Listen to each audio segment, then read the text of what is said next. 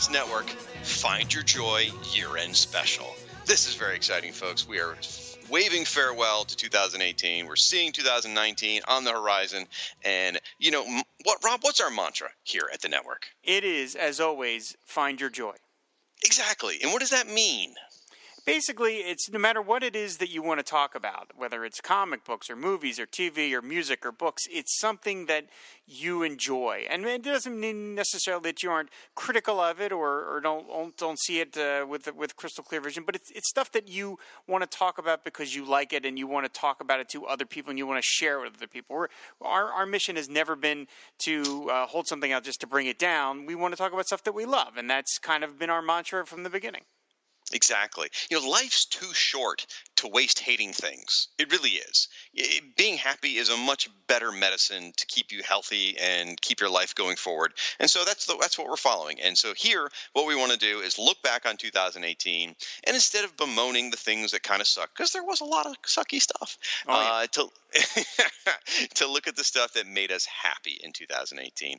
And uh, the neat thing is, it's not just Rob and I alone. We have brought along some friends. So throughout this episode, you're going to be hearing from a few other folks from the Fire and Water Podcast Network that are going to share things that made them happy this year.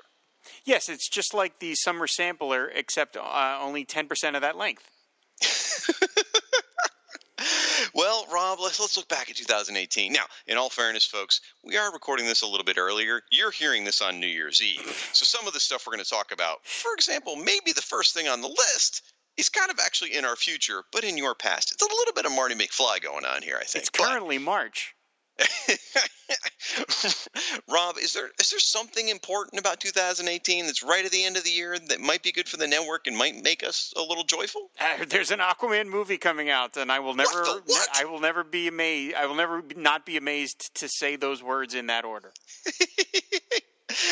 Absolutely insane. Yeah, at this point, Rob and I haven't seen the film yet. However, uh, we've seen enough of the trailers, we've read enough of the reviews that we're pretty darn excited about it, and we're expecting that by this point, uh, we probably all enjoyed it. Hopefully, this isn't like all the people that recorded an episode right before Phantom Menace.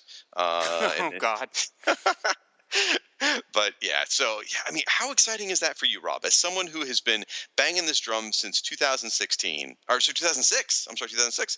How what kind of joy does this bring you to see the poster in the in the in the lobby of the movie theater? Uh, the, the number one thing that I, I, I come to, and I and I've been and you know I've been asked by a bunch of different people about it. I even got interviewed by the New York Post about Aquaman, which is crazy. Um, which should be appearing on December twenty first, I believe. I think in, in their print and online editions.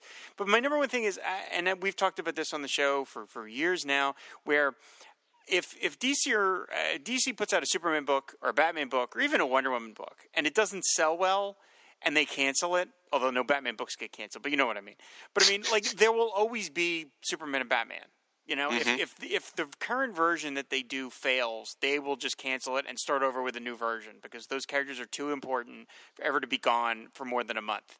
And but Aquaman is not was always not so lucky. You know, Aquaman has to kind of he just doesn't have that immediate like oh we could just bring him right back but but thanks to the efforts of geoff johns and uh, ivan reis and joe prado and of course the, the you know the people up at dc and warner brothers who have turned aquaman into one of their not to be cynical but one of their major ips now he's always going to be around and the movie is going to introduce a new generation of people to the character kind of the way the aforementioned johns and recent prado did and so i feel like even if uh, you know, the movie maybe isn't a huge hit or isn't quite the, the monster side Wonder Woman hit that they need it to be or whatever, there will still be a movie out there forever. You know, it'll be on iTunes, it'll be on Blu ray, and it'll just be this thing that's always around. And so it guarantees that multiple generations will be able to enjoy this character and in the in the sort of um, you know, in kind of the no pun intended, the wave of, of Aquaman merch coming out from the movie, a lot more Aquaman is now in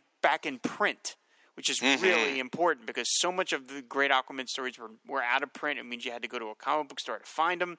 But now you can go to in stock trades and buy a lot of this stuff. And so future generations of, of fans will be able to enjoy the character the way I have. And that's my number one takeaway. Even if the movie is not all that great, uh, you still, that part is, is happening no matter what. Well, I want to expand upon one thing you said, where you mentioned how uh, if Batman or Superman get their comic book canceled, will always be another one. Yeah, one thing, another thing too, is is Batman and Superman have been pretty much in continuous extra media Right. as long as we've been alive. Superman or Batman have been in live action movies or, or cartoons or some, or, or, you know, t- toys at Underoos, whatever. They've been out there in the public eye. Aquaman hasn't had that chance. So this is really his first big chance of breaking out in this way, uh, other than the TV series probably in the 60s. This is the closest thing. And uh, it's very exciting. It really is. I mean, we're going from something that's published in, in hard copy to being live action on the screen. I mean, it's almost as exciting as when Battlefield Earth what got turned into a movie because I mean it's probably going to be just as popular. It's almost that exciting. Yes. oh man, oh man. So very, very big deal. So uh, I'll mention uh, on, the Firestorm front, we haven't had a lot of exciting things this year, but we did have something really darn cool in the DC's Nuclear Winter Special. We did have Firestorm, who made and had a wonderful, wonderful story by Paul Dini and Jerry Ordway. Uh, we did an episode a couple weeks ago on it. Uh, super fun. It was possibly the best Firestorm story written in like standalone story, best Firestorm standalone story maybe since Gerry Conway was doing the book. I don't know. I don't. I don't want to. I have to let time help me make that decision. But it was that good and it was that joyful. Also, it's worth mentioning Firestorm is playing a major, major part in the Doomsday Clock miniseries. Love it or hate it, there's a lot of strong feelings there, and my jury, personal jury, is still out on that book. It's going to have to see on the ramifications. Um, Firestorm's playing a pretty big role there, so you know, all new, all, all press is good press, so it was getting exposure, so that's nice. Absolutely, yeah. I really love that story. That was terrific. Great, great way to kind of end on the year on a Firestorm comic that was just terrific. Oh, okay. You meant the nuclear winter special. You didn't Yes. mean Doomsday Clock. No, I'm sorry. I meant yeah, I meant the nuclear Okay. winter special. Gotcha. Uh, since I just mentioned the episode we did a while ago, there's actually a few things that we've done on the network that I'm extraordinarily proud of. I mean, I'm proud of every episode we do, especially the ones I do without you, Rob. But there's a few ones I did that I just, I don't know, looking back at the year, I'm like, you know, you know, I don't. I always find flaws whenever I do an episode. I always regret what I said. Rob hears from me all the time. I always go, I don't think that one came out that good. But there's certain once in a while you just look and go, I'm kind of proud of that. And there's a few ones. Uh, the People versus the DC films that Daniel Cynical Adams and I did, where he defended the DC movies. You know, love the movies, hate the movies, whatever. It was an interesting conversation. It was seeing things from a different side for both uh, both people on each side of the fence there, and I, I thought it was pretty interesting. It was a bit of an experiment. Then the uh, Marvel and DC film bracket we did, which was just an absolute hoot, and it broke Michael Bailey and Chris Franklin's friendship forever. It did that? Oh, I- oh boy, I, consider that a personal triumph. the Hatfields and the McCoys now. right? But it was super fun. Like even my wife and daughter listened to that thing, and they don't listen to any of this stuff. Uh, the the summer sampler we did was pretty amazing, and All 17 hours of it. right, I, I still haven't. I'm listening to it right now. I still haven't finished it. Yet. It's a little more ambitious than we probably intended, but uh, it was a lot of fun. A lot of good stuff in there. Oh, and man, we have to give mad props to Zoom for putting it all together. He did all the Oh, really yes. heavy lifting, and we do mean heavy. Yes, it was it was a monstrous work, and uh, we we still owe him uh, lots of thanks for that. Uh, another episode that you know was wasn't intended to be a big episode, but we did it, and it was a lot of fun. The What If Justice League Detroit episode that you and I did. Yeah, that was a blast. It really was. It surprised me how much fun that was, where we each came up with our own version of what Justice League Detroit would be. And we announced it a couple of weeks in advance. And we actually got a bunch of people who wrote in, uh, even after the episode was released. Like, you know, Michel Fiffe, you know, published uh, comic professional, jumped in and did his own version of what he would love to see for Justice League Detroit. And it was just a lot of fun. It was a lot of uh, community in that one. I enjoyed Any any podcast that we do that inspires Michel Fiffe to do an original piece of artwork for it, that is a winning podcast. that is true. That is true. Uh, the Who's Who has been wonderful to get back into that this year. You know, we, we sort of almost we kind of had a whole year off, really, because uh, you did Star Trek and I did Legion in 2017, and now 2018 we've started the Loose Leaf. It's a very exciting time for me because I was a huge, huge fan of that. You, you're discovering some things, and I think you're finding that some of it's better than you thought. I think so. We've I'm been, I've been you. enjoying it. I've been enjoying going through it. Absolutely. And you launched Who's That, which is great. That's been a lot of fun too. Yes, that we that well we that's there is oh, we've discovered so much cool. I, I think you and I could do who's that every month for the next five years and not run out of characters. We found so much cool stuff. True. It's just a matter of finding time to do them. Can't wait to do the one on barter. Uh, and then uh, Who's Who also gave us the Katana Banana, which has been a great ongoing joke from our good buddy David Ace Gutierrez that is never ever going to die. And I even own a T-shirt with that on it now. It makes me so happy. Oh. Who, we have sold so many of those T-shirts, and I want to know who the hell is buying those things. it's not me, I swear. I think somebody's giving them out as Christmas presents. Um, I'm also very, very proud of every episode of JLI, and that is not me. That is the guests. Uh, it's been a wonderful collection of guests this past year. I love all the folks that have done that show. I'm so excited about the ones you guys are going to hear this coming year. I, it's so much fun to revisit this era, and it's so much, so even more fun to do it with other friends. Um, beyond our network, I, have been extremely fortunate where several people have invited me to be on their show this past year. Uh, a lot more folks than I can name here. And also, quite frankly, I'm afraid I'm going to forget somebody. So I don't want to rattle off a bunch of people and then break somebody's heart. I will just mention two shows that are relatively recent that stick out in my mind. Not playing favorites, but these just two, you know, again, recent, and uh, they, they were a lot of fun to do. I did one with Michael Bailey, where he and I talked about the 25th anniversary of the death and return of Superman. And the reason why I enjoyed this so much was Mike wanted me on the show to talk about it uh, uh as a perspective as a retailer. Because back then I actually worked in a comic book shop and I was there working when you know, the death of Superman happened. So that was a lot of fun. It's just revisiting a very happy time in my life. It's the best job I ever had, man. Working in a comic shop? Are you kidding? It was awesome. And then uh, more recently, I was on the Marvel Secret Wars and Beyond podcast, and Gregor Rougeau and Sean Ross were kind enough, or foolish enough, whichever way you choose to see that, to invite me on there to talk about Uncanny X Men in the era of Secret Wars 2, which is when I started reading X Men. And as much as I love Firestorm, dude, there was 10 years where I was a die-hard X-Men guy. I mean, they I freaking loved the X-Men for 10 years. So uh, it was really really fun to dive in and really explore. Did you ever go through an X-Men phase? I read X Men for many years. Yeah, I, I, read it from the Byrne era through the Paul Smith era into the John Romita Jr. era, and then at some point I just I, I woke up one day and I was like, I have no idea what's going on anymore. I'm done with this book, and I've literally never read another X Men comic since. See, I still dive back in because you know with Marvel Unlimited, I'll see something on there that'll just catch my attention. Like, huh, what's that X Men series? What, what's uh, you know, what's Amazing X Men? Eh, I'll give it a try. Next thing I know, I've read 15 issues, you know, or whatever. Uh, and so I, I consistently find myself diving back in just for fun, and uh, I, apparently it's still in my blood. I, you gotta love it. Um, I did want to talk about some of the folks I've had an opportunity to hang out with this past year. F- friends of the friends of the network, nuclear subs, other podcasters, people that have become friends, people that have become family, really. And I'm to rattle off a whole bunch of people here, so forgive me. But uh, they just wanted their shout outs to these folks, and just letting you know that uh, these are awesome people. If you get a chance to meet them, you absolutely should. Well, not the first one. The first one is David Ace Gutierrez. He's a bum. But uh, I did get to see him over at the Gallifrey One convention. I get to see him in uh, a couple of months again. Looking forward to hanging out with him. He is, of course, the owner and operator of the aforementioned Katana Banana. Also got to see my good buddy Mike Harlow, who's a former coworker of mine at the comic book shop and a recent host on the Justice League International podcast. Got to meet Mark Baker Wright from Black Rock's Toy Box. He has been a frequent commenter over the years and loves to take us to task on various issues. Uh, and then got to see Brian Ing, who's also a longtime listener and a fellow Doctor Who fan. Got to hang out with all all those guys at Gallifrey one. And this year we're going to see, I think I'm going to see them all again, and even more people like uh, Professor Allen is going to be there, and the Sutherlands. It's going to be so much fun. Sutherlands then, are everywhere. They go to every convention. It's like uh, it's. It, I think it's like a law or something. It's it's part of their tax return or tax write off. But then I went to the Baltimore Comic Con. Sadly, Rob couldn't join us, but I did get to see a lot of our friends, like Little Russell Burbage from the Legion of Super Bloggers, and a longtime friend. I didn't see him wearing his angry pants though, Rob. I, I think he forgot to pack them. And then hung out with Luke Daub from Daub Creative, of course, and the most dastardly creative man alive. And he's got that. Were you chased by women like it's Hard Day's Night? Well, you know he. Uh, I don't think this is any secret. Uh, Luke and Russell and I all shared a room, and Luke was doing his hair one morning, and he had like some sort of hair cream, and we're all like, "Oh, that's what does it.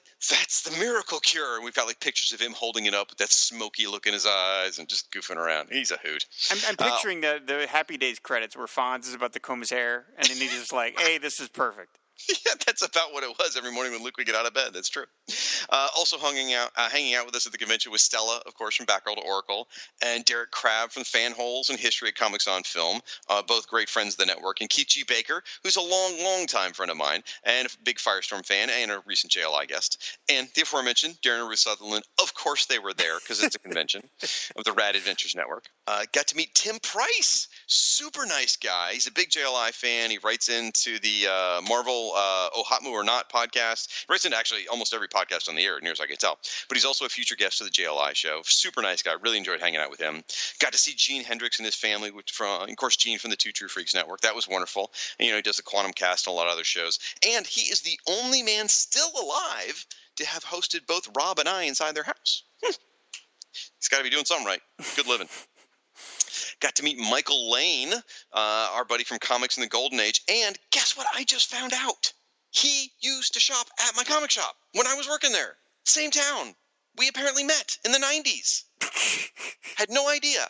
Uh, we, we don't actually have a genuine memory of each other, but we got talking about my hometown, and he, the, the conversation went and went and went. And he wasn't a regular at my store, but he says he went there, and I was the manager. I was there, you know, five out of seven days a week. So more than likely, he was buying comics for me back in the 90s. Who knew? How crazy is that? You're pretty memorable, Shag. So I think the only way Michael Lane could not have remembered meeting you is that this is the one you're talking with is post crisis Michael Lane. He's had his It memory wiped. These new histories. It's, or it's or it's the Flashpoint Michael Lane. Could be either one. Um, of course, we got to see Thom Zahler from Love and Capes and uh, Time and Vine and Rob's old roommate. So that's That's what he's fun. most famous for. I believe they, is. I believe they put that in the Kubert School ad too. That's how he signs the autographs. Thom, Rob's roommate, Zahler. Uh, I got to see Tom Panarese, and I met his son. Of course, Tom from Pop Culture Affidavit. It was great to catch up with them. I met Travis Fowler, like super briefly. I wish I got a chance to talk with him more. He's another one of our nuclear subs. He stopped me, and it was like I was on my way out the door. I was running. I'm like, what? Who?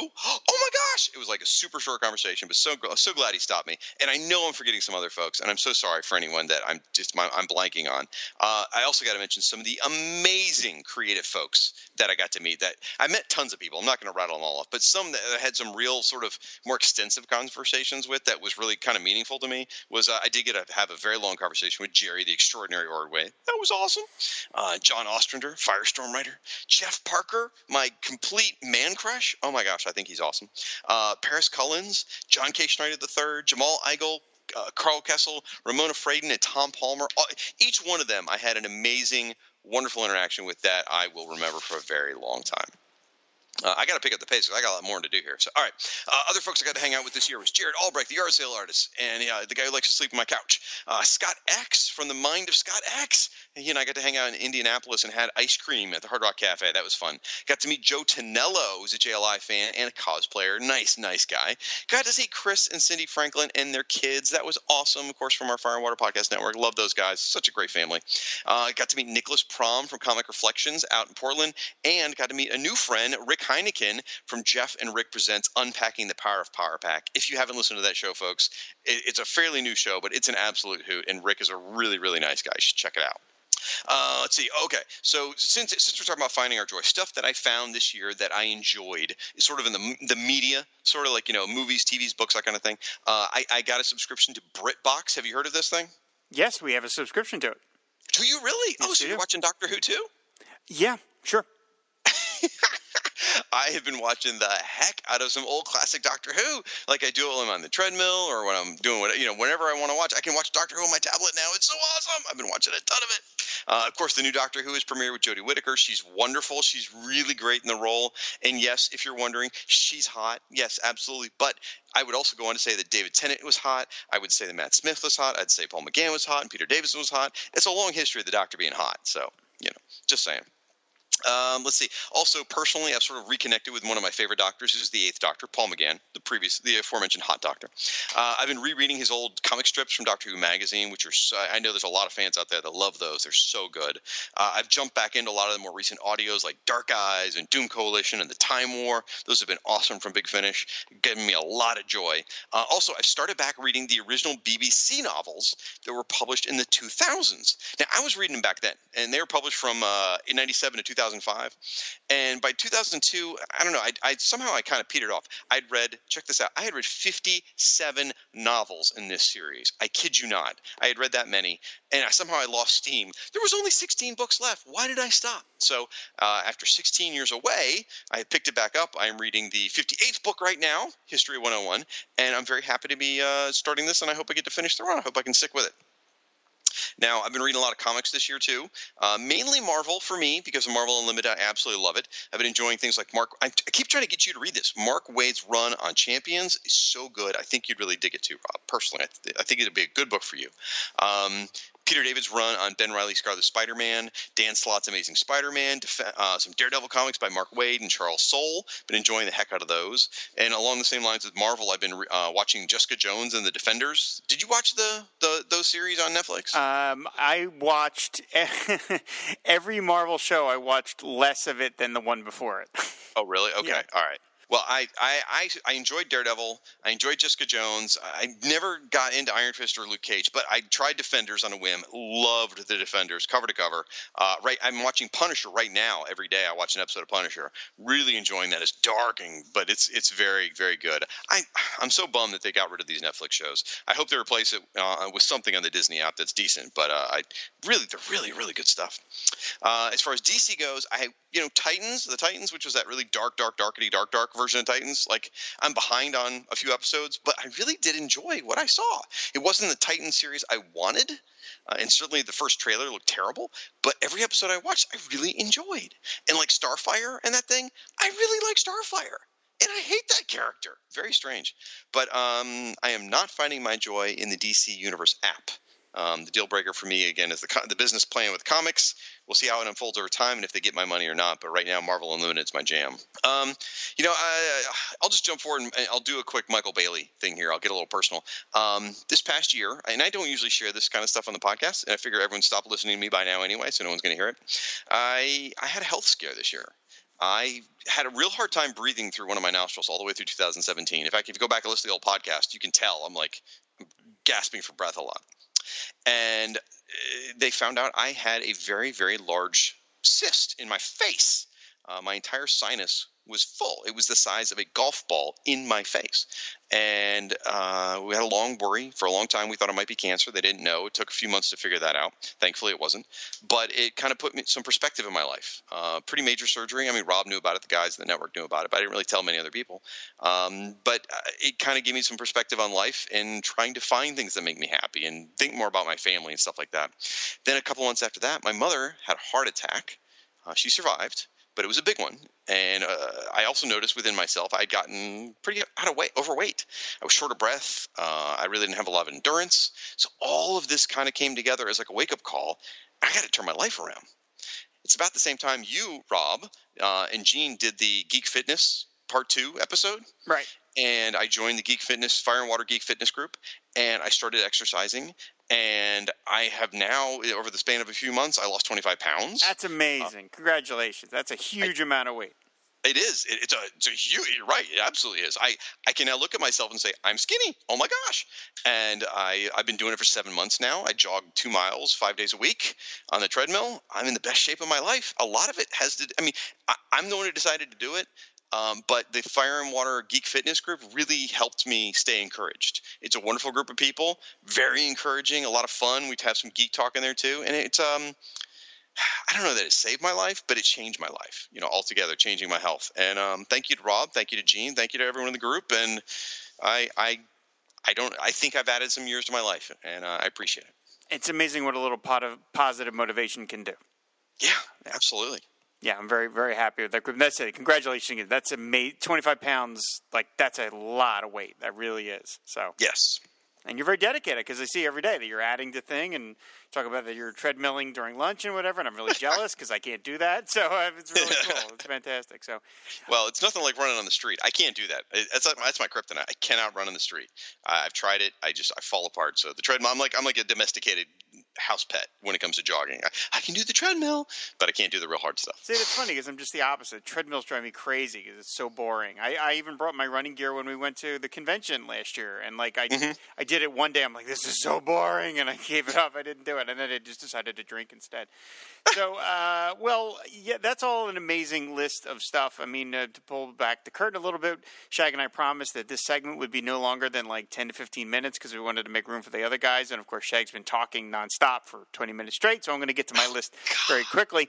Uh, yeah, I have just have a couple things. I mean, obviously, there's been a lot of great stuff this year, and there's been a lot of terrible stuff this year. Anybody who is familiar with my Facebook page knows what I'm talking about. I don't need to get into it here, but it's been uh, I did, the the toughest thing I ever do in my life happened a couple of weeks ago, and it wasn't it wasn't uh, it was awful.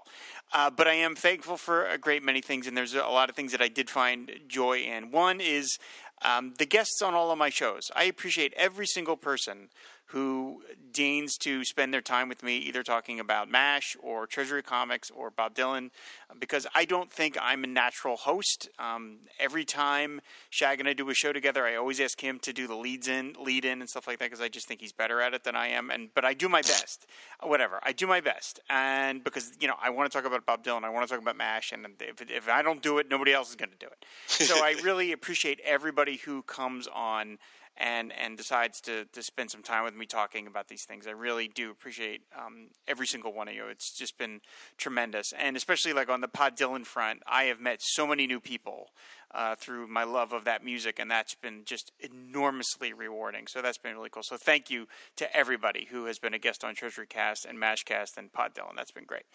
Uh, on a on a more minor front, um, Amazon Prime uh, I subscribe to Amazon Prime. Now, a couple, uh, by the time you hear this, uh, of course, the uh, streaming site Filmstruck uh, has gone off the air. It, it, closed down on November 29th. And Filmstruck was basically the only streaming site available that showed movies older than like Phantom Menace. You know, like it was it was the place for people that love older movies, and that's getting harder and harder to find because, of course, Netflix was originally that, and now Netflix is so not that. They have like 3 mm-hmm. old they have like three old movies, and Hulu has like four, uh, and so there's no home for this. But I discovered on Amazon Prime there are tons of great classic movies available. And if you subscribe to Amazon Prime they're just ready for you to watch. And I'm I'm sort of amazed that Amazon Prime especially with Filmstruck going belly up doesn't promote this more. And so uh, a couple of you know every so often I would go and, and, and just start searching around Amazon the Amazon Prime app, which admittedly is not that easy to use. But if you do if you do a little searching, there is some amazing stuff. So I just have a very brief list of some of the things I found, and I've been, I've been adding things to our watch list so fast that I will never be able to get to all these movies. so but just just again, a quick list of some of the great things you can find on Amazon Prime. It's a mad, mad, mad, mad world. What's up, Doc? Lenny, Fitzcarraldo, Victor Victoria, Star 80, Little Big Man, Barry Lyndon, Paths of Glory, The Adventures of Buckaroo Banzai, McCabe and Mrs. Miller, Performance, The Ballad of Cable Hogue, Night Moves, Santa Sangre, Klute, Cabaret, and Bullitt. I mean, these are either classics that I've seen and loved or movies I haven't seen and gotten around to, and they're all on Amazon Prime. And there was um, I had a couple of days off uh, in uh, December and November and I uh, I used Amazon like I picked a couple of those t- days I did nothing. I purposely did nothing but just watch movies on Amazon Prime. Um, the day uh, after uh, I took the day off from work uh, after we lost someone in our family, and I just decided I am going to just sit and watch movies and make myself laugh. And the day after uh, that awful day, I watched What's Up, Doc, the great screwball comedy starring Ryan O'Neal and Barbra Streisand, and I laughed out loud. I hmm. genuinely laughed out loud. And so, for someone who loves old movies like I do, Amazon Prime is you know is it the perfect thing? No, because there's still a lot that isn't on there. But there's a lot of really great stuff. So I'm finding my joy in Amazon Prime. There's just just tremendous stuff in there, and nobody really seems to know it, and they themselves don't seem to know it. So if you love old movies, you might want to give Amazon Prime a spin. And then the other big thing that I, I found found joy in this year and are related to three very specific people because I got to have experiences with them this year, all in 2018. Karen Allen, Woohoo! Mike Farrell, wow, and Richard Donner. What? What? Yeah. Um, we'll we'll go in order. Karen Allen, I got to meet her at a Monster Con in April, and I went to the show just to see her. Um, I drove up two hours, went to the show, saw her and left and drove two hours back home. but I mean, and I, I hope that I wasn't, uh, I, I probably wasn't as coherent with her as I wanted to be. But nevertheless, it was a great experience. She was so sweet. I got a picture with her. I just absolutely love Karen Allen. Of course, mostly from Marion Ravenwood, who I think is one of the greatest characters ever in in film, uh, but also Animal House and Starman, and I mean, just Scrooged. I just love her to death. I just she's such a tremendous actress, and it was so rewarding to be able to like hold her hand and tell her how much her movies meant to me, and and get that picture with her. It was just it was just tremendous. So that was like just I was so excited, once in a lifetime experience to to meet her. Uh, Mike Farrell, I didn't get to meet him, but I got sort of by proxy meet him via my pal Zaki Hassan, who uh, hosts the movie film podcast and also does a show called Nostalgia Theater. And he had, I've had Zaki on Mashcast and I've had him on uh, Film and Water, but he also does the, this Nostalgia Theater show. And for the anniversary of MASH going off the air, he had Mike Farrell on the show. Because Zaki is a film critic, he's a professional film critic, so he has all these great connections. And so he had Mike Farrell on. And at one point during the show, he mentions to Mike me and says something about like my theory about like what I took away from the relationship between Hawkeye and BJ. Of course, Mike Farrell played BJ on MASH from seasons four through eleven, and I got to hear Mike Farrell, in referring to me, say he's right. He's exactly right. Wow. And I was just like that. I started to literally tear up when I heard that because I worshipped uh, those characters on MASH, and BJ Honeycutt is my favorite character on MASH, and just the fact that the actor, who I revere so much, would a know I exist and say something about me like that, like that he appreciated my interpretation of his show. That just meant the world to me. So I have big thanks to Zaki Hassan for, for going out and, and mentioning to me. It just meant the world to me that Mike Farrell knows who I am. Uh, that just unbelievable. Uh, that is so cool. The, the, I, I, well, I want to give you and Zaki props real quick. Uh, the Mash episode you guys did about the series, or maybe it was the movie. Either either way, it was we did were, both. We did a show on the movie and then a show on the show. Okay, then it was the show about the show, um, and you you guys just you recreated a, a, a discussion or a, a, scene from one of the episodes that was so powerful. It was, it was the Henry Blake his final episode. Ah, yes. And you guys sort of described the scene so well. It brought back a memory I had completely forgotten about. I had forgotten about that episode. It was out of my mind. And hearing you guys describe it, I had to stop the podcast. I sat down and cried for about five minutes, like just sobs, big, giant, fat, wet man tears rolling down my face, just remembering that episode and the power. And your discussion just kind of framed it and reminded me how much I love that character. And it was really powerful. And it's down to you guys bringing that memory back. And um, it's just that kind of stuff doesn't happen. With, I don't make that kind of connection with podcasts usually. So great job by you guys. Well, thank you. Yeah, it was great talking to, to about that, and it was it was funny. I mean, not to get too far off of it, but all that came about totally because his co-host on a movie film podcast, Brian Hall, just mentioned offhandedly that he watched the Mash movie and he had never mm-hmm. seen it before. And I then wrote into them because I know them both, and they both been on Film and Water. And I wrote into them and said, "Hey guys, if you ever want to do a show on the Mash movie, come on Film and Water, do it." And we did it together, the three of us. And then that inspired the Mash TV show episode with me and Zaki, and then that led directly into the Mash cast. So it's mm-hmm. all because of Brian's errant comment about watching the movie. So again, that was that was huge. And then uh, finally, Richard Donner. I mean, we don't. I mean, Chris and I have made everybody sick to death of our jokes that we're good friends with Richard Donner, but I don't care. Um, it is one of one of the great experiences of my life, and man, I mean, just trying to like nail this down was so difficult because, uh, as his assistant explained, Richard has a lot of, uh, or he calls him Dick, as I call him, Dick. Uh, has a he does he does a ton of interviews, a lot of meetings and things like that, and he was just sort of like we ended up having to reschedule that I think four times, um, and each time I had to leave early from work. Uh, because of my distance of my commute, and then the fact that like he Donner was available at three o'clock California time, which is six o'clock my time. So we had to do all this coordination, and every time he had to cancel. And I, I actually finally had to be up front with my boss and say, "Look, I normally don't leave early from work or ask them, but I have the chance to interview one of my heroes. I have to get out. You know, I mean, I can't do this." And so luckily, they were cool about. it. They were like, "Okay, no, it's fine." But anyway, we finally got to do it, and me and Chris got to talk to, to Richard Donner, and he could not have been nicer it was just such an amazing experience because you can hear it on the episode of Superman Movie Minute that we did, which is the interview with, with Dick talking about his movie uh, Inside Moves, which was the movie he did after Superman. But the reason I'm mentioning these three experiences and that I found my joy in them is that I have been fortunate enough to have enough experiences with quote unquote celebrities uh, that you know I've had some negative experiences. I'm not going to get into those, but I've had them. And at a certain point, I had one actually a couple of years ago that was so negative that I was like, okay, I don't need to do this ever again. I don't need to meet someone just because they're sort of famous because it just it it doesn't mean anything. But when Damn it, Ryan. yeah, exactly. Uh, yeah, that was disappointing me and Ryan, I have to say. Um, he charged me for his autograph. It's ridiculous. Um, but uh, but but the reason these were important to me is because, of course, obviously, I grew up on Raiders of the Lost Ark. I grew up on MASH. I grew up on Superman the movie. But the getting the opportunity to tell these people how much their work meant to me, that's what I want. That's I just want that moment. I had that moment I've mentioned on the on other podcasts with Loretta Swit from MASH, just to be able to say this thing you did informs who I am as a person.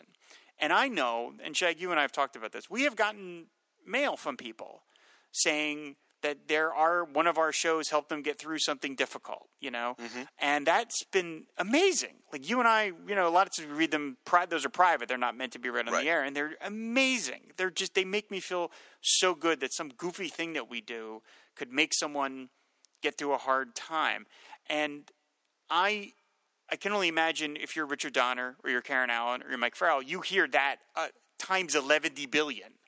You know, how many times have somebody probably come up to Karen Allen and be like, Where's the Lost Ark? That's the, it got me through this or whatever.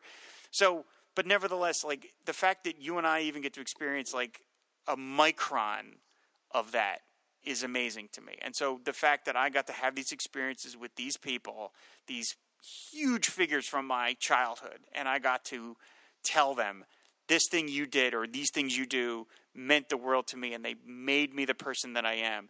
That was just that was finding my joy and that has been the best experiences of the year of, of getting to talk to these people. And some of the comic book people that we experience with you know we get to talk to Gerry Conway and J.M. DeMatteis, all that stuff it just means the world to me. So that has been my big joy of, of getting to talk to these amazing people That is absolutely awesome. What a great way to look back at the year and celebrate that, Rob. And I'm so glad you had those experiences. And I'm really surprised you didn't call him Dick Donner more often in that conversation just now. Um, we do privately when i when i call him. i call him every Oh, week. right, right. yeah yeah yeah late night sexting, all that kind of stuff, I'm sure.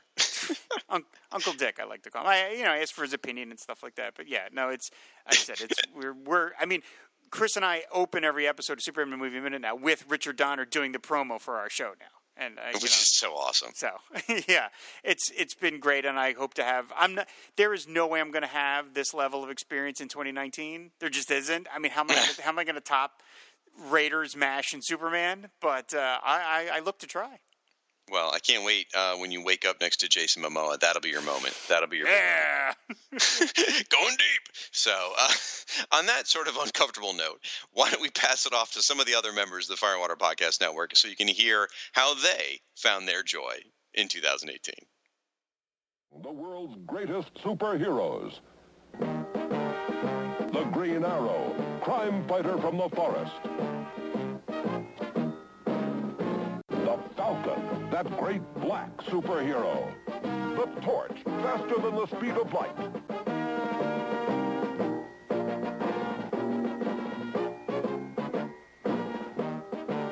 Mr. Fantastic and the Invisible Girl both have the powers of invisibility. Hey, it's Chris Franklin here from Supermates JLU Cast, Superman Movie Minute, Nightcast, and where does he get those wonderful toys on FW Presents? And this segment's going to tie into Wonderful Toys more than any of my other shows that I do. I haven't done a Wonderful Toys in a while. I've been too busy. Supermates and House of Frankenstein took up a lot of my time. And around the time that we were working on that, Mego came back to toy shelves. Yes, the beloved Mego Corporation, uh, all of us uh, in the around 40 year old and a little bit older age group remember Mego well. They made the action figures of just about every property in the 70s. Uh, of course, the world's greatest superheroes, DC and Marvel, uh, Star Trek, Planet of the Apes, uh, Happy Days, Dukes of Hazzard. I mean, you name it, they made figures of it. Um, Mego went out of business in the early 80s. They went bankrupt. And uh, famously, they they didn't get the Star Wars license. That's not really what put Mego out of business. Um, one of the things that did hurt them was they were trying to chase a Star Wars like property and invested in a lot of lines that didn't quite go over as well as they had hoped, like Star Trek the Motion Picture and lines like that. Although Buck Rogers did really well for them, but other things actually is what uh, other other other things going on is what put Mego out of business. But long story short, Mego, the company, and uh, its president of its heyday, Marty Abrams, uh, came back uh, with the help of uh, Paul Clark, who uh, rose through the fan community of Mego collectors uh, and basically helped create the custom market for Mego by producing plastic reproduction items for Mego figures.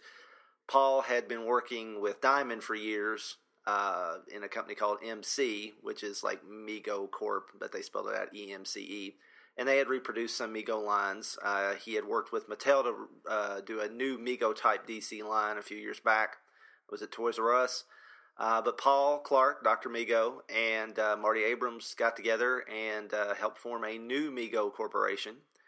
they worked with Target, the Target retail chain, and uh, starting in, I think it was August, Megos were in Target stores, which is just amazing. Um, they revived some of the licenses they had in the past Star Trek, DC Superheroes, Happy Days. Uh, they brought in some new licenses uh, like Cheers, which of course ties into Cheers Cast, which Ryan does here on the network.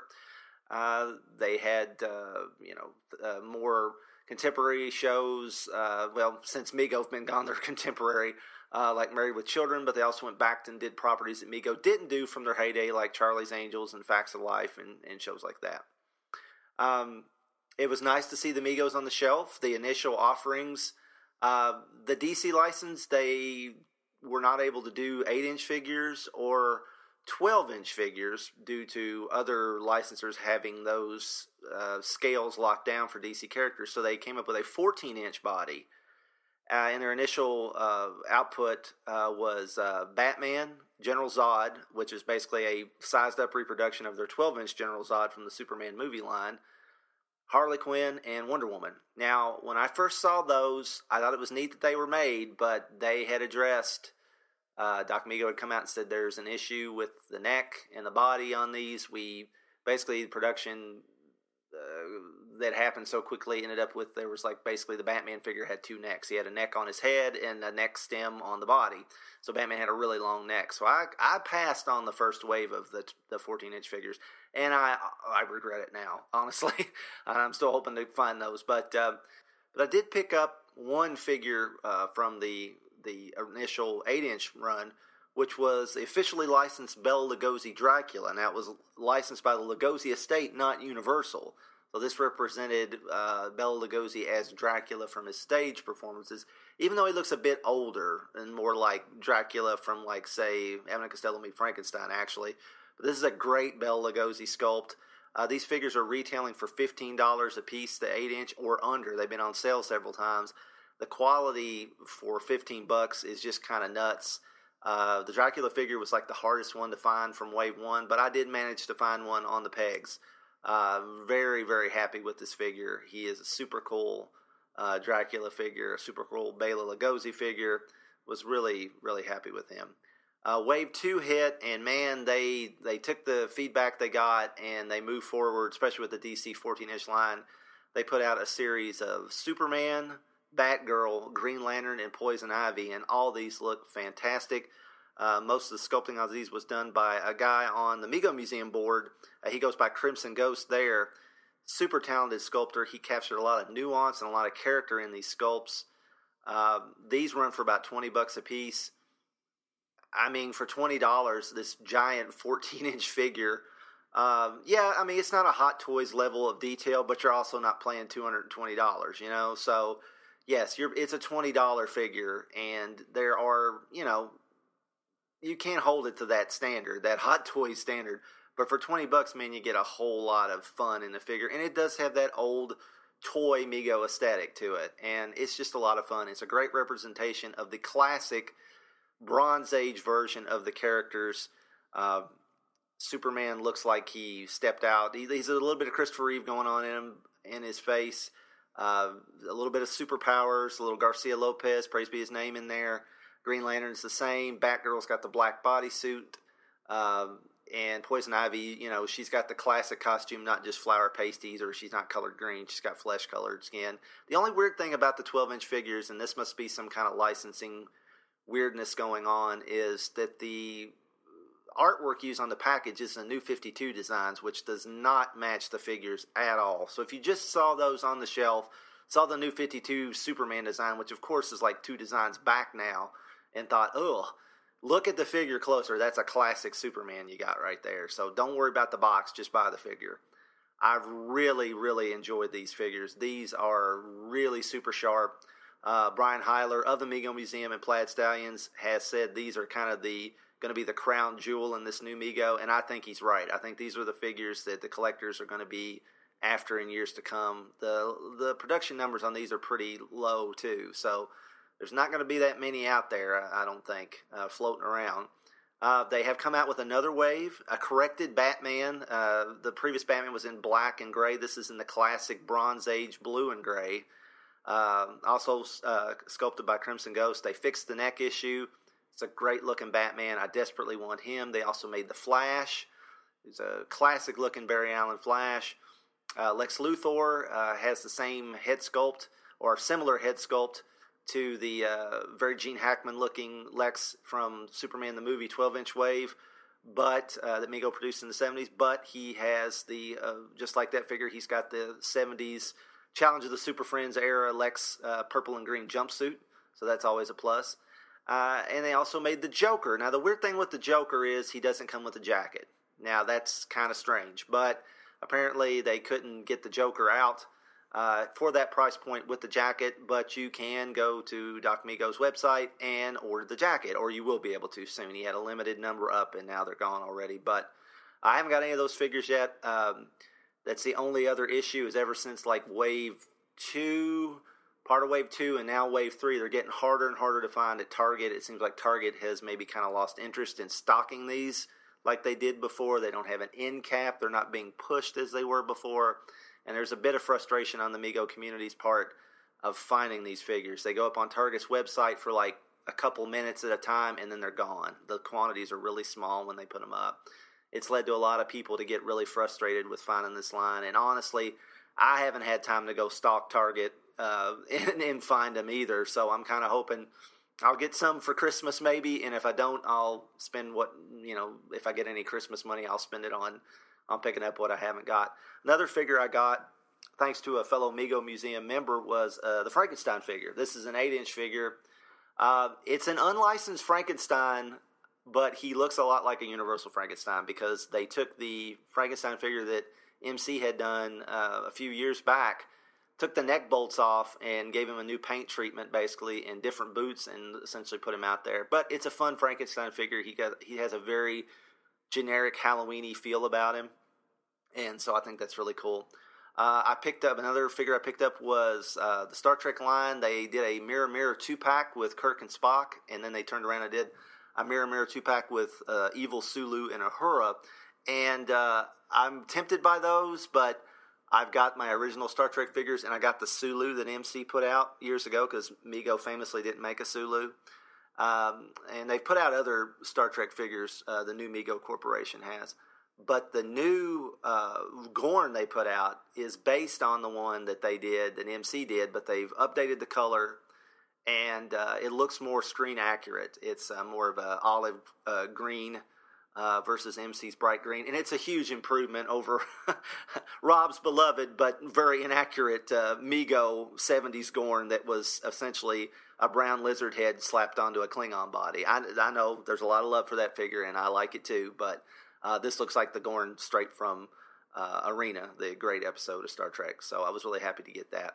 Uh, another one I'm really looking forward to get in Wave 3 is Face of the Screaming Werewolf. We had heard rumors that uh, New Mego was going to be making a Lon Chaney Jr. Wolfman, and uh, that's always a plus. Wolfman's my favorite Universal monster. I'm a big fan of Lon Chaney Jr., and uh, I was really surprised to find the Wolfman figure they made is not based on Larry Talbot, the Universal character. This is from a low budget uh, movie called Face of the Screaming Werewolf that was basically they actually took two different movies that uh, this low budget production company made in the late 50s, early 60s, stitched them together and put it out as a movie called Face of the Screaming Werewolf. But it is a Lon Chaney Jr. werewolf. Uh, it's a real unique looking figure. It, it, it looks similar to the Wolfman, but not dead on, so it gives you another cool werewolf figure.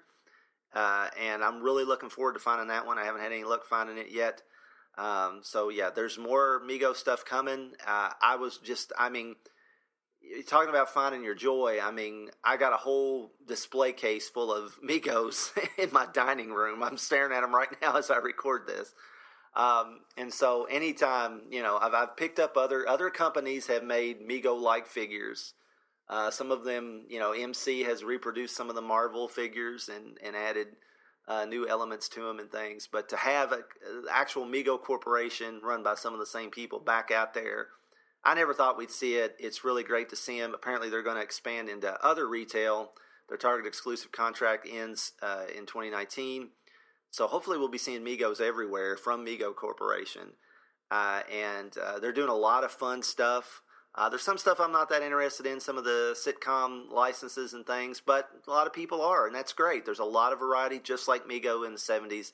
It truly is like Mego has come back, and uh, that just makes me really, really happy. And uh, so that's how I found my joy. That's one way I found my joy. Of course, another way I found my joy is doing podcasts with these guys and putting them out there for everybody that listens. So thank you all for listening. And thanks to all my buddies for being there and giving me a fun outlet and a place to house my crazy ramblings about toys and comics and movies and things. And hope you all have a great 2019, and we'll see you there. Bye.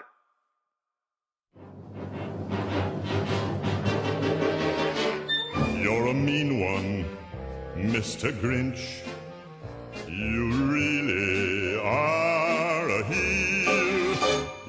as cuddly as a cactus, you're as charming as an eel, Mr. Grinch. You're a bad banana with a greasy black peel. Hello there. It's Nathaniel, best known here on the network for my co hosting position on Tough Like a Girl and for being a very grumpy bugger on other people's podcasts every now and again. Um, so it is just me you're going to be listening to. Um, I wanted to to get Liz on here as well, my partner and co-host, but we just we couldn't get the schedules worked out. So apologies there. So well, as far as uh, what's relevant here to the network itself, tough like a girl, two years going. Well, sort of if we include the years where it was called Punch Like a Girl. But again, I don't want to rehash that because that was dumb. Um, also, I launched a new podcast, not on this network, but it's on the Council of Geeks podcast feed called See You Space Cowboy, where I go through and revisit Cowboy Bebop one episode at a time and give my thoughts on it on a rewatch, having not seen these episodes for about 15 years. And, uh, that I was glad to come up with so that I was actually doing something with that podcast feed because it kind of started to, well, just not have a lot going on after I kind of had to pack in 90s Comics retrial when uh, when X-Cutioner Song broke me. I got uh, positive, positive, positive. I can do it, I swear. Uh, over on YouTube, the Council of Geeks YouTube channel crossed 30,000 subscribers this year. I started the year with 10,000, so I tripled that. Movies I've seen, so good ones. There were um, some that I had been very much looking forward to, which did not let me down. Uh, some that I felt an obligation to see, that surprised me. And then one kind of really thought that would suck, turned out pretty good. So on the met expectations, but those expectations were really high, so that's a bigger deal than you'd think. We have both Infinity War and Black Panther. Now, both of these movies, I think, did what they set out to do phenomenally well, and I enjoy them both immensely. I think I like Infinity War a little bit better, but Black Panther is great. On the felt obligated to watch, but didn't expect them to be any good front, um, DC animated movies got good again. like really good. Not just like, oh, this is better than it usually has been in the past five years. Like, no, legitimately good. The Death of Superman movie was really good. The Constantine City of Demons movie was really good. And a movie that I actually put off watching for a long time because I was pretty certain I was going to hate it was Ready Player One. This is a young adult dystopia story aimed at nerds in their 30s and 40s. And once I realized what the thing was, I was like, oh, this is actually a really good version of that. So yeah, cool. Um, none of those were the best movie I saw this year, though. Best movie I saw this year was Annihilation, which was an incredible piece of work. Atmospheric movie, creepy, unsettling, incredibly, you know, methodical in its execution, gorgeous to look at, but in a twisted, kind of horrifying way. Um, you know, so much going on on on philosophical and existential levels. I it's not it's not going to be everybody's cup of tea. So even though I think it was the best movie from the year. Don't consider that a ringing endorsement to go out and watch it immediately because this is heady, weird, unsettling. You really got to be paying attention sci fi.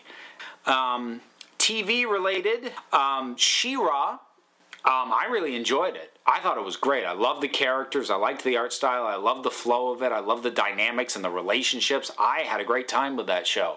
There was the second season of Westworld, which apparently was fairly divisive amongst fans, which I didn't even realize because I was watching it with Liz and we both really liked it, like more than the first season. So when we found out, like, oh no, opinions really split on this, we were like, really? Oh, okay. I thought it was great. Also, I, I'll lump this in with TV. I saw um, Hannah Gadsby's Nanette, uh, her comedy special, was one of the most powerful viewing experiences I had this year. And if you are into stand up comedies um, and those specials, I would encourage you to check it out. It is, it's, it is funny.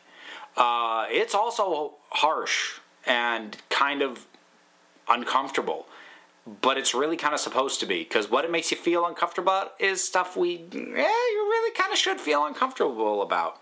Um, I do think ultimately my TV highlight is going to be d- discovering The Good Place. It's on its third season right now. It just had its last episode of the year, but I binged through it the first two episodes of episodes, first two seasons this year. I'd never watched it before. Holy crap, it's great! It's like one of my new favorite things.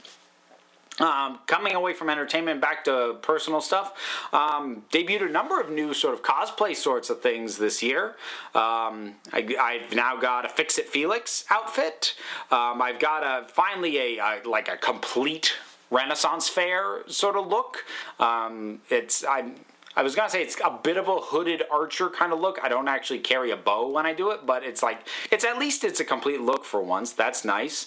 Um, I went out on Halloween as the Thirteenth Doctor, Jodie Whittaker's Doctor. Uh, Black Canary I got to do, uh, and also sort of doing my own um, sort of. I mean. I don't like the whole thing, like original character, do not steal, but like my own sort of Sith Lord thing with uh, with debuting Darth Snow and uh, then just random stuff that is in the vicinity of geeky that made me happy this year. I finally got around to repainting my Nerf Maverick, so it's finally in the steampunky looking colors I've wanted it to be in for the my god, six years that I've had the dang thing. And even though this isn't really geek related, I'm too proud not to mention this. I published a book um, about my gender fluidity called Skirting Gender, and you can buy it on Amazon, and your local library and or bookstore can acquire it through Ingram. It's out, it's available, it's being purchased, it's getting reviewed. I'm insanely proud and happy with the end results of that. So, yeah, this has been a really incredible year. And my daughter's amazing. Her mother's amazing. My partner's amazing.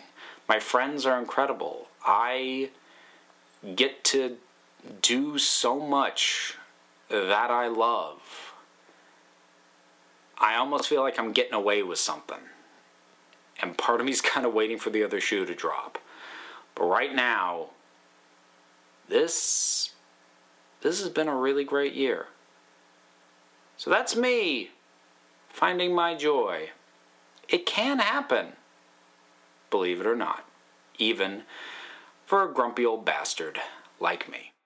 Hi, Zoom. So glad that your podcast is going so well, and I hope you have a fantastic Christmas and a brilliant 2019. Lots of love, Samantha Fox. Mwah.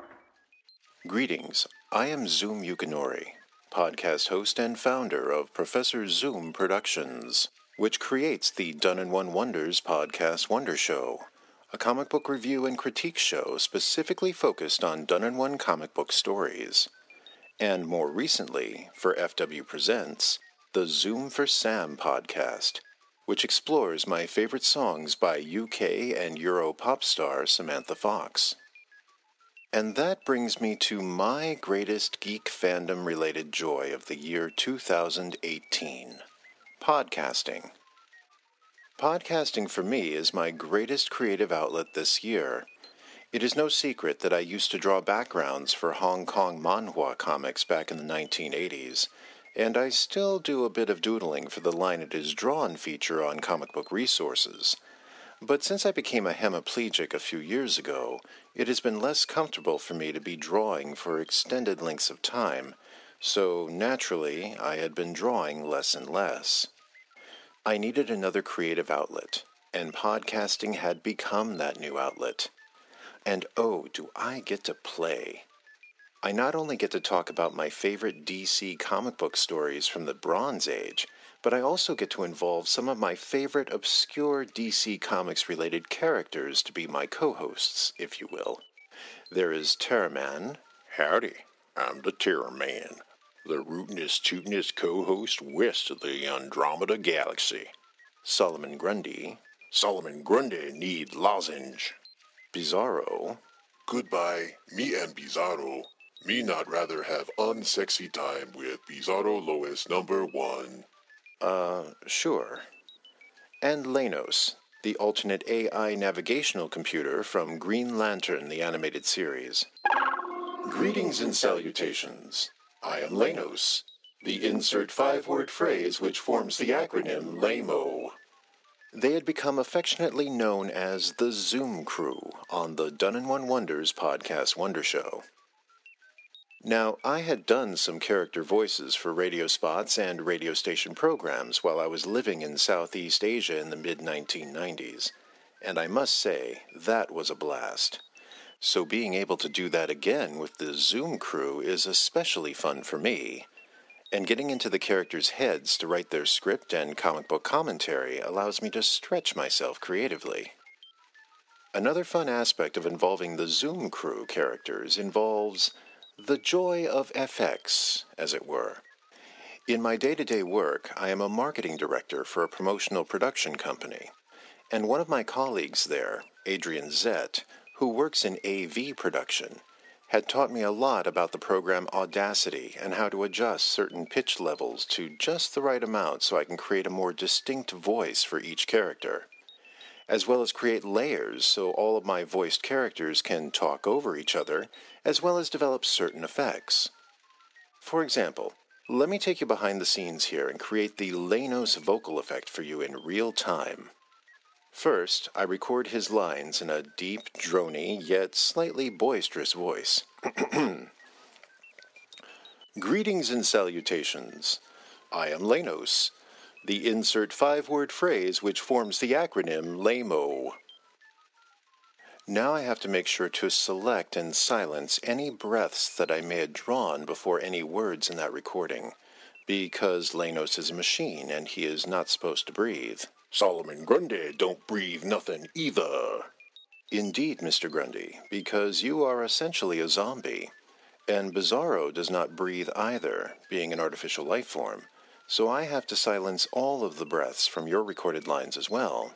To say nothing of all them ums and ahs that we all make during that there recording. There. And now I copy that edited recording onto a second layer in Audacity, and then I drop the pitch of the copied track by five points. Greetings and salutations. I am Lanos, the insert five word phrase which forms the acronym LAMO. Then I make that deeper vocal the main layer and have my original voice recording be the underlayer. I do this by dropping the gain of the original track by six points, so the deeper pitched vocal track will be more prominent. And then I shove the quieter track just a sliver of time forward to create a slight echo. Greetings and salutations. I am Lanos, the insert five word phrase which forms the acronym LAMO. And now, to add a more mechanical hint to the sound, I copy my original recording again on a separate track, and this time I increase the pitch of that copy by 17 points. Greetings and salutations. I am Lanos, the insert five word phrase which forms the acronym LAMO. Then I make that high pitched vocal part of the echo, which means I again drop the gain by six points and shove it forward ever so slightly so that it lines up with that original recorded track. Greetings and salutations. I am Lanos, the insert five word phrase which forms the acronym LAMO. And that is all there is to it. And now I can take that finished audio and drop it about a minute and a half earlier in this recording. And you did not even need to utilize our interspatial time conveyor. No, I did not. To make things easier, I usually record all of Lanos's lines for an entire segment at one go. So once I clean up the audio, I can do all of the pitch and echo effects to all of the Lanos lines at once.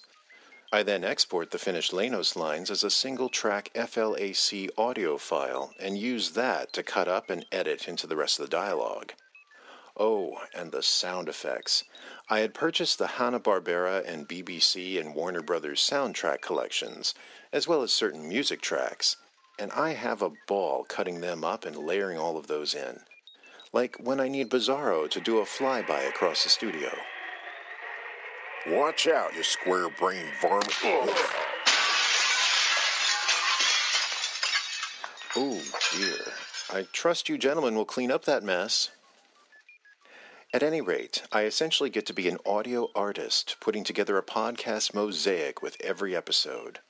And I use my Wacom drawing tablet to do all of this, so I can select and edit audio much faster and easier than using a mouse. Yes, I realize that I had been doing this podcast production in the year 2017 as well. So what makes the year 2018 any more special? Well, this year, I had involved other people in the Wonder Show comic book character concept. For example, in the recent FW Summer Sampler Super Spectacular, there was a nearly 10 minute segment in which my show's Solomon Grundy had met Chris Franklin's Solomon Grundy, and alternate realities of hilarity ensued.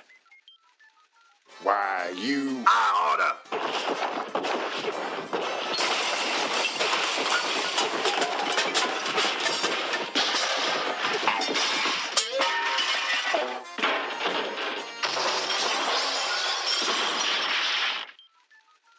I had also voiced the character of L-Ron the robot from the Justice League International comics, who shared some segments with Shag Matthews voicing Lord Manga Khan. My lord, do you not want to say a few words? Of course, L-Ron. But first, I want to be sure you fully capture this impressive pose I'm striking. My lord, this is an audio medium. So? My apologies, sir. I must admit I was not able to capture your impressive pose fully the last time. It was just so impressive. Of course it was. Please allow me a few nanos. Okie doke. Please strike the impressive pose again, sir. Perfect. Most impressive, sir. Also, episode 7 of Done in One Wonders featured a round of guest villain cameos from other comic book and pop culture podcast hosts. These villains included the Bottler, the Animal Vegetable Mineral Man, and the Polka Dot Man, voiced by Mike Staley. I am Polka Dot Man. Yes, everyone fears my dots. They're hypnotic. They're beautiful. They're. Sorry, got distracted. The Clue Master, voiced by Aaron Moss. I am the great and mighty Clue Master. Shut up, Stephanie. I am the Clue Master. I am one of Batman's greatest villains. The Cavalier and the Javelin, voiced by Clinton Robinson. Mine unerring accuracy, Mrs. Javelin, is unrivaled. And Darkseid, voiced by Shag Matthews. I intend to participate in your podcast show of wonders. And then, in episode 8, the show was graced by the presence of the Bronze Age Batgirl, brought to life by Stella from Batgirl to Oracle, with just the right hint of Yvonne Craig in Barbara Gordon's voice. Oh, oh no. Hector wasn't pulling that getaway at me twice in the same day. A number of the villain cameos were improvised, but even in the cases where the guest voices and I would collaborate and script out the segments beforehand, I was always very pleasantly surprised by the audio tracks I had received from these other people. It was such a thrill to see them get into the concept of playing fictional characters and how much zeal that came through in their delivery. And that leads me to yet another joy I had discovered from my podcasting endeavors which is all of the unconditional support from the Fire and Water podcast and other podcast hosts. It is a true community, and there are no egos, Shag Matthews notwithstanding, nor is there any competition. Everybody is supporting each other's podcasts, and again, there are all of these opportunities to collaborate. I look forward to more collaborations in the year ahead. And to better illustrate how supportive this community can be, Listeners may recall there was a meet and greet of podcasters at the 2017 Heroes Con last year, organized by a number of the Fire and Water Network founders. I was originally planning to attend and looked forward to meeting other podcasters face to face, but I fell out of my wheelchair and landed on a small teak opium table and dislocated my shoulder, so I could not go. But the other podcasters who were there, in particular Darren and Ruth Sutherland, offered to acquire prints and sketches and signatures and books on my behalf. I reimbursed all monetary expenses, of course, but because they were so willing to stand in long lines and deal with handling and shipping oversized items for someone that they had not even met, well, it helps restore one's faith in humanity, don't you know? In fact, with harsh and vile commentary and behavior seeming to dominate much of my Facebook and Twitter feeds these days, being able to connect with my fellow podcasters is one of the main reasons I do not leave electronic social media entirely. Little Professor Man forgot to mention Foxy Lady guest star. Indeed. Another 2018 joy of podcasting involved kicking off my new Zoom for Sam podcast in which I share my joy of my favorite tracks from Samantha Fox's discography. I had been pondering to do this podcast for a number of months until I had received a blessing from Ms. Fox herself. Hi, Zoom. I think it's a great idea, this Zoom for Sam podcast. I'm very flattered, and anybody who plays my music and who supports me, yes, I'm very flattered and very honoured. So, yes, I am enjoying working on that second podcast as well. And while the sound editing is not as extensive as Done in One Wonders, I am still creating an audio mosaic with layering music tracks and instrumentals, and audio commentary from Ms. Fox. My thanks to the Fire and Water Podcast Network for allowing me to add this new show to their programming. So, was all this an expression of the professor's greatest geeky joy of the year, or a backhanded promotion of his podcast shows? You be the judge. Indeed. But in all seriousness, a belated Happy Christmas, joyous Kwanzaa, and Happy Hanukkah to all of our listeners. Thank you all for your support.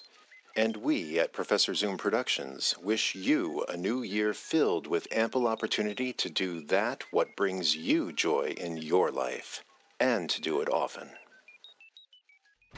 Let's get this party started!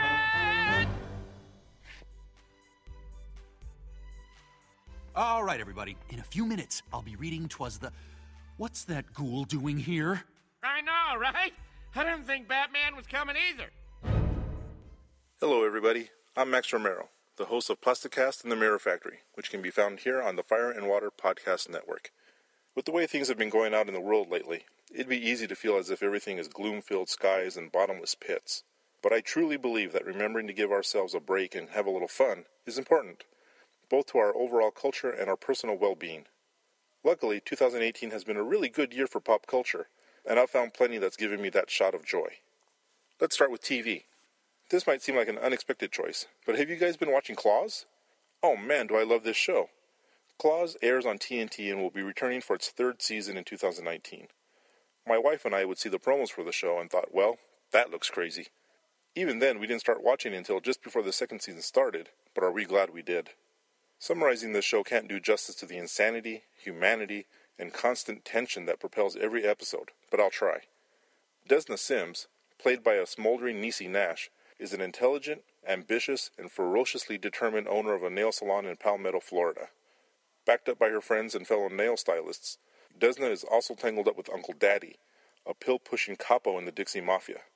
Throw in Uncle Daddy's two nephews, one of whom is married to Desna's best friend, the cheerfully brittle Jennifer, played by Jenn Lyon, and the Russian mob, and viewers are treated to a combination as combustible and goofy as a Molotov cocktail served up in a Courvoisier bottle. Along the way, there are brutal murders, a kidnapping, a fake kidnapping, giant shrimp, two engagements, one marriage, undercover cops, a Jewish line dancing club, and, of course, a nail competition. It sounds like a lot, and it is, but somehow it all works. Claws is packed, but it's lean and coiled to strike, a panther tattoo on an arm slathered in sunblock. What makes it work is the incredible acting on display, from Nash's lead role as Desna to every single other actor. I seriously can't pick a favorite or say, here's the breakout performance, because everyone is turning in a breakout performance. Dean Norris as Uncle Daddy, who many remember from Breaking Bad, is that turns an unrepentant scene chewer and is also nearly Shakespearean in his commitment and pathos. Polly, as played by Carrie Preston, is a marvel, and watching her character unfold is at once beautiful and heartbreaking. Rounding out the salon crew, Karrueche Tran as Virginia is adorably infuriating, and it's impossible not to root for her while Judy Reyes, as Quiet Anne, should just be given an Emmy already for her ability to balance menace and vulnerability. Dean, Roller, Bryce, Dr. Ken, Ruval, all of these characters have important parts to play, and all get their chance to shine. But really, the series is about the ladies of the Nails Artisan Salon. Smart, determined, fearless, yearning for better lives and willing to do what it takes to get there, these women are, above all, human and that comes through clearly in what, at first glance, looks like just an over the top crime soap. Look again, because Claws is worth seeking out. Did you enjoy living in this beautiful house, Roland? Sure did I. Still enjoying this bitch. you know what else I enjoy? What's that, baby? Hey, you wanna finish me off, girl?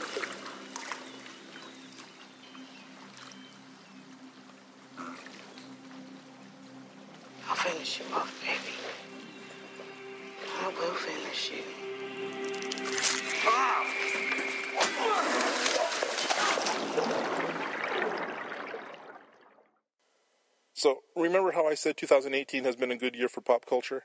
That's been especially true for television, and there are so many shows that I've been wanting to watch but just haven't been able to get to yet. But here are some ongoing series I've managed to follow that I've really enjoyed, including The Haunting of Hill House, The Chi, The Terror, and The Alienist. Hmm. You know, for the most part, it seems like I've been gravitating to limited series more than serial TV. One ongoing show that's given me a lot of joy is Black Lightning, which, in my opinion, is the best of the CW stable of superhero shows. It's so great to see this character get this kind of showcase, and in a gritty but not grim way that uses a fantasy world to reflect what is, for a lot of people, a day to day reality. It's good stuff, and Cress Williams kills it as Black Lightning, and, just as importantly, the community minded high school principal Jefferson Pierce. Toss in plenty of action and Marvin Krondon Jones as the scarily brutal Tobias Whale, and you've got a winner. Moving on to movies, there was a lot to like this past year. Of course, there were all the Marvel movies Black Panther, Ant Man and the Wasp, Avengers Infinity War, which I enjoyed to varying degrees. Black Panther, in particular, pulled off the trick of being important and entertaining. Creed 2 was a worthy addition to the Rocky franchise, with Michael B. Jordan making it more and more his own, and Mission Impossible Fallout continued to make the MI movies one of my favorite guilty pleasures. Crazy Rich Asians was dumb fun in that popcorn on your couch on a Sunday kind of way. But the movie that stuck with me most was this year's remake of Suspiria. Somehow bleak and lush at the same time, Suspiria holds a delicate thread of tension throughout, occasionally twanging the string to send its audience reeling and grasping for a handhold. I loved everything about Suspiria, from the direction and acting, especially from lead actor Dakota Johnson as American dancer Susie Bannion, to the cinematography and haunting soundtrack by Radiohead lead singer Thom Yorke. For those unfamiliar with either this film or the 1977 original, Suspiria is the story of an American dancer who joins a prestigious dance company in Berlin, leaving behind her Mennonite family. Set against the backdrop of the German autumn of 77, Susie is soon confronted with the odd goings on at the combined studio and dormitory. A former dancer has gone missing, and her psychologist is determined to find out what happened to her. Susie develops a relationship with her teacher, the ever intense Madame Blanc, played by Tilda Swinton, that is motherly, sexual, and sinister. Soon enough, the secret is revealed.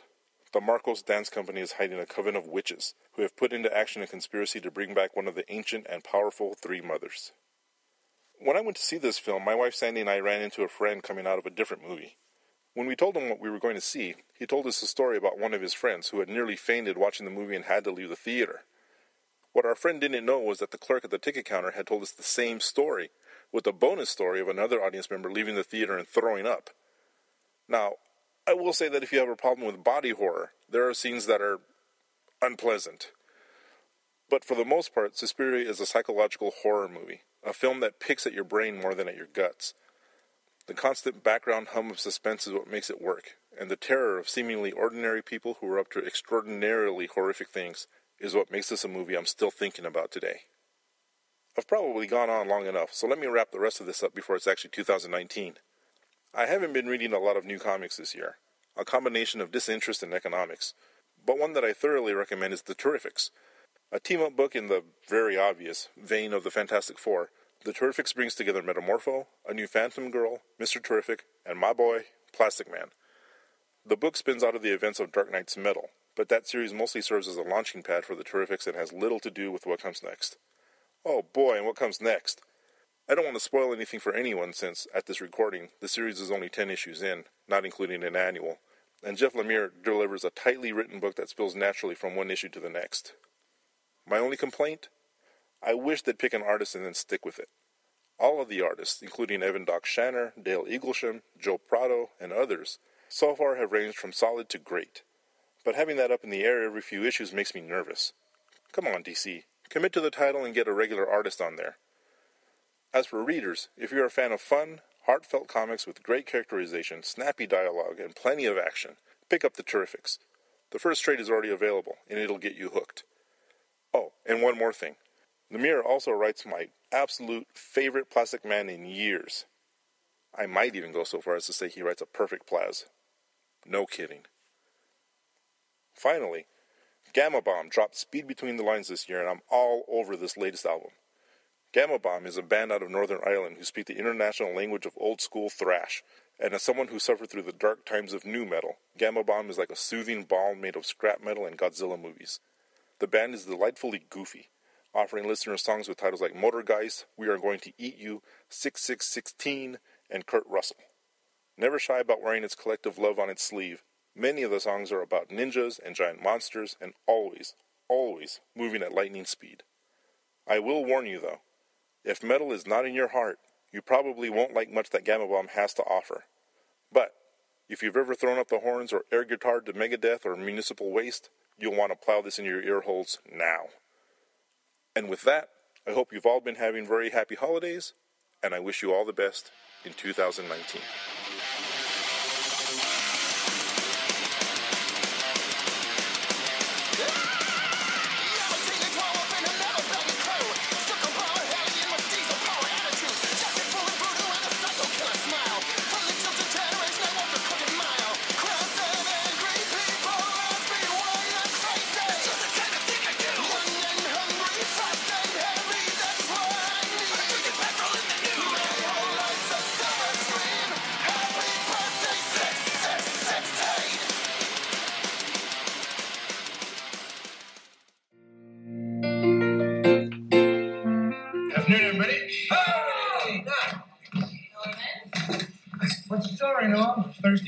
Into a bar.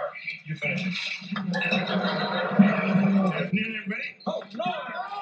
How's life treating you, Norm? He caught me in bed with his wife. How's life treating you, Norm? I got just ran over its dog.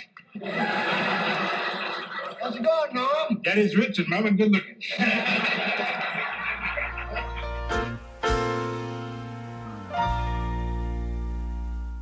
Hello, everybody. Ryan Daly here, the host of Cheerscast, Midnight the Podcasting Hour, and Once Upon a Time, the Secret Origins podcast. I am also the co host of Batman Nightcast, and occasionally I do some other stuff here on the network.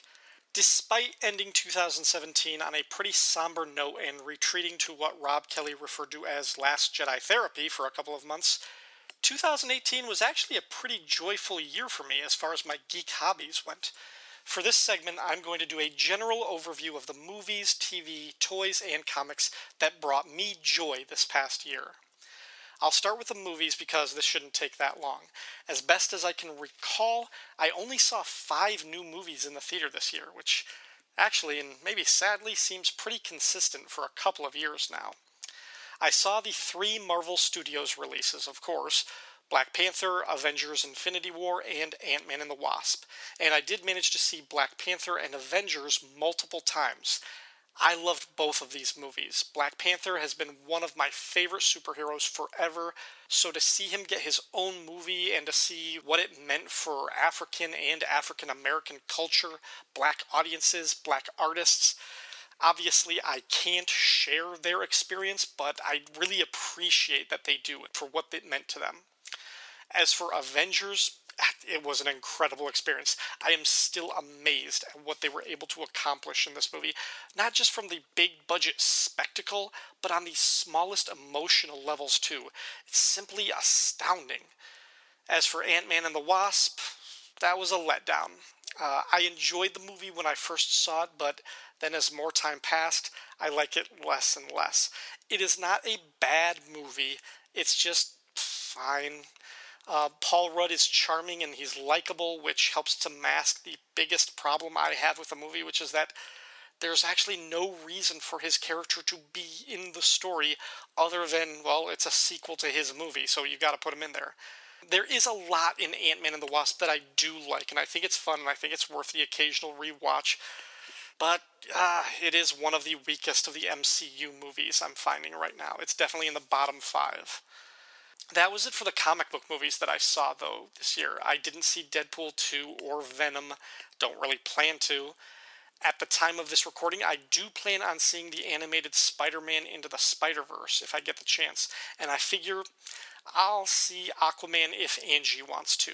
It's kind of up to her whether she wants to. She actually saw Justice League before me, and she liked it a little more than me. Uh, I did finally see last year's Justice League movie this past summer. It did not bring me joy. I'm sorry, I know a lot of people liked it, but it did nothing for me. Uh, other movies that I saw in the theater, I saw Solo, and my take on it is that, you know what? It's a highly enjoyable Star Wars movie, but it's also a bad Han Solo origin movie. I just, I never felt like I was watching Han Solo. And the bits that they forced into the story to make little connections, they all felt heavy handed or sometimes just dumb. Uh, I wish they had called him any other name, make up a brand new character, or borrow something. It could have been Dash Rendar from Shadows of the Empire. Um, it could have been. It could have just been Lando's story. Donald Glover was great in the part. Uh, I would have w- rather watched this movie with him in the lead. You know, growing up from scraps to become this, you know, rich, successful gambler, con artist. Um, and I liked Lando and his ultra feminist droid more than I liked Han and Chewie in this one. Chewie was fine, but yeah. Uh, the only other new movie that I saw was Creed 2, and I talked about this at length with Mark Marble on the Lantern Cast. Really, really enjoyed that movie. The first Creed blew me away, and I might even like the sequel better. And in watching both of them recently, that also forced me to go back and rewatch the Rocky movies that I grew up watching. And when I was a kid, we had the Rocky movies on VHS, and I watched them all the time. But uh, eventually, I, I mean, I just stopped, and I haven't seen most of them in 20 years or more. but I recently started rewatching them, and it is a blast to revisit the franchise. Rocky and Creed, these movies do bring me joy. Uh, okay, wow, I had more to say about movies than I thought I did. Uh, as for TV, uh, I haven't had time to discover any new shows really, and there are tons, tons that I want to see and that I hear great things about. Uh, but because my day to day life is so consumed with raising a toddler, by the time he goes to bed or he takes a nap, I am so wiped that I just want the comfort food version of TV.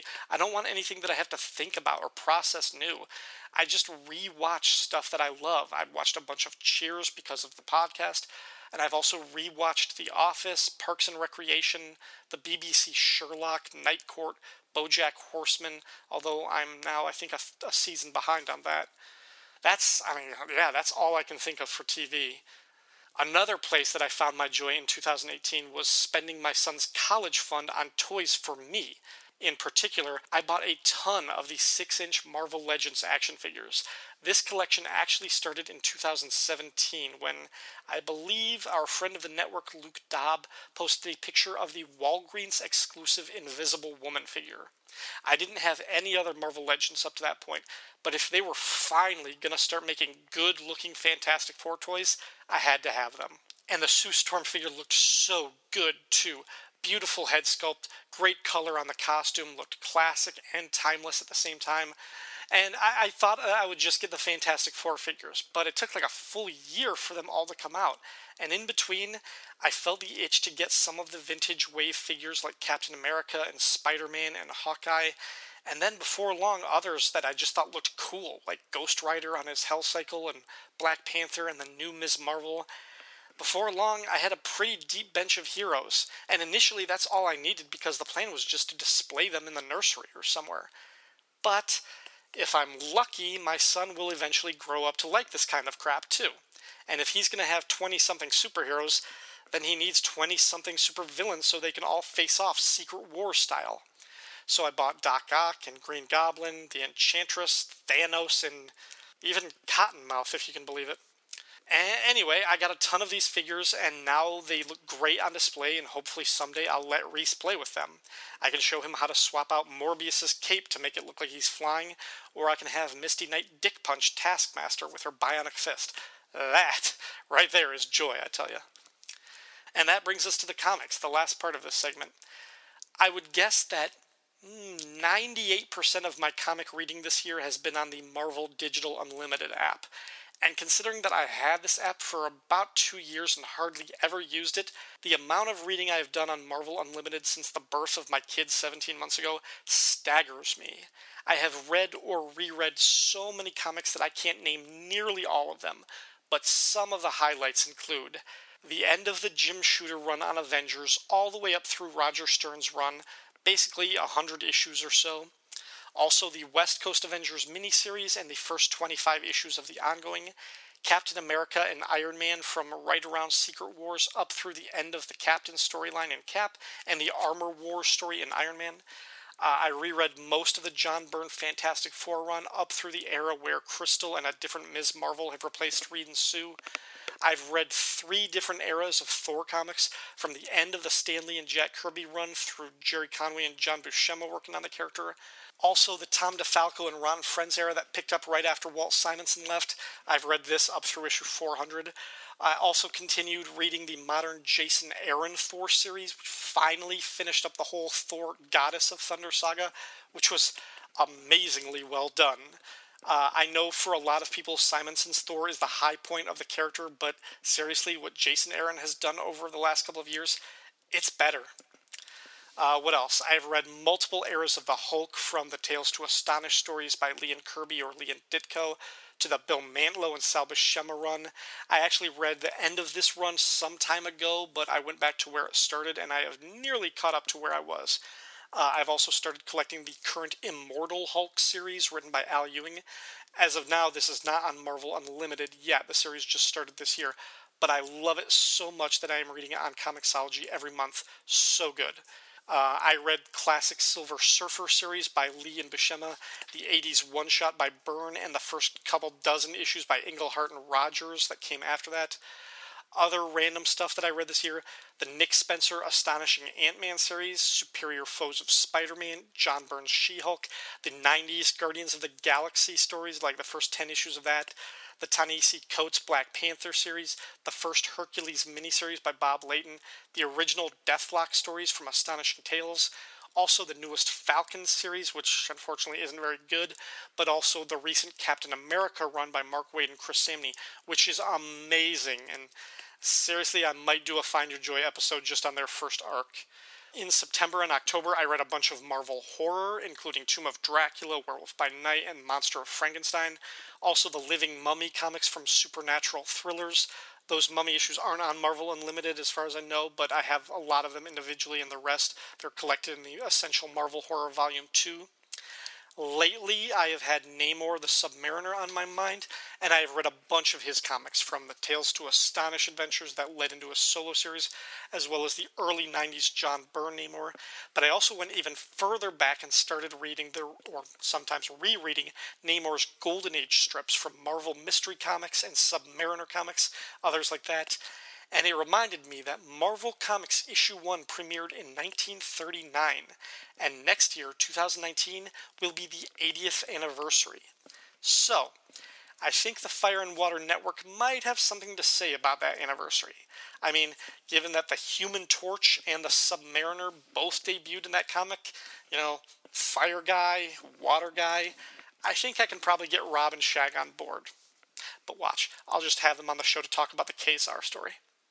Anyway, I'm sure there are still tons of comics that I'm forgetting I read, probably tons of TV shows that I'm forgetting I watched too, but even still, it's a whole lot of these media, these art forms. They still keep me entertained, they still keep me relatively sane. I hope I can find as much joy in the movies and comics and TV and toys in the new year as I did this past one. Until then, thank you for listening and Happy New Year. All right, folks, that's going to do it. Our thanks to everyone else participated in this episode. Sorry that Rob and I went so long. Rob's just such a talker. Oh my gosh. I apologize. Any- anyway, folks, let's all wave a fond farewell to 2018 and uh, get ready for an exciting 2019. Hopefully, it's going to be fantastic. Thank you so much for listening and being part of this community, folks. It really is. It's a collective. It's it's a community of people who come together uh, with like uh, interests, and and we really we couldn't do it without you. We wouldn't want to do it without you guys, and you really are part of the part of this show and part of the discussion. In fact, why don't you go out to our website, which is fireandwaterpodcast.com.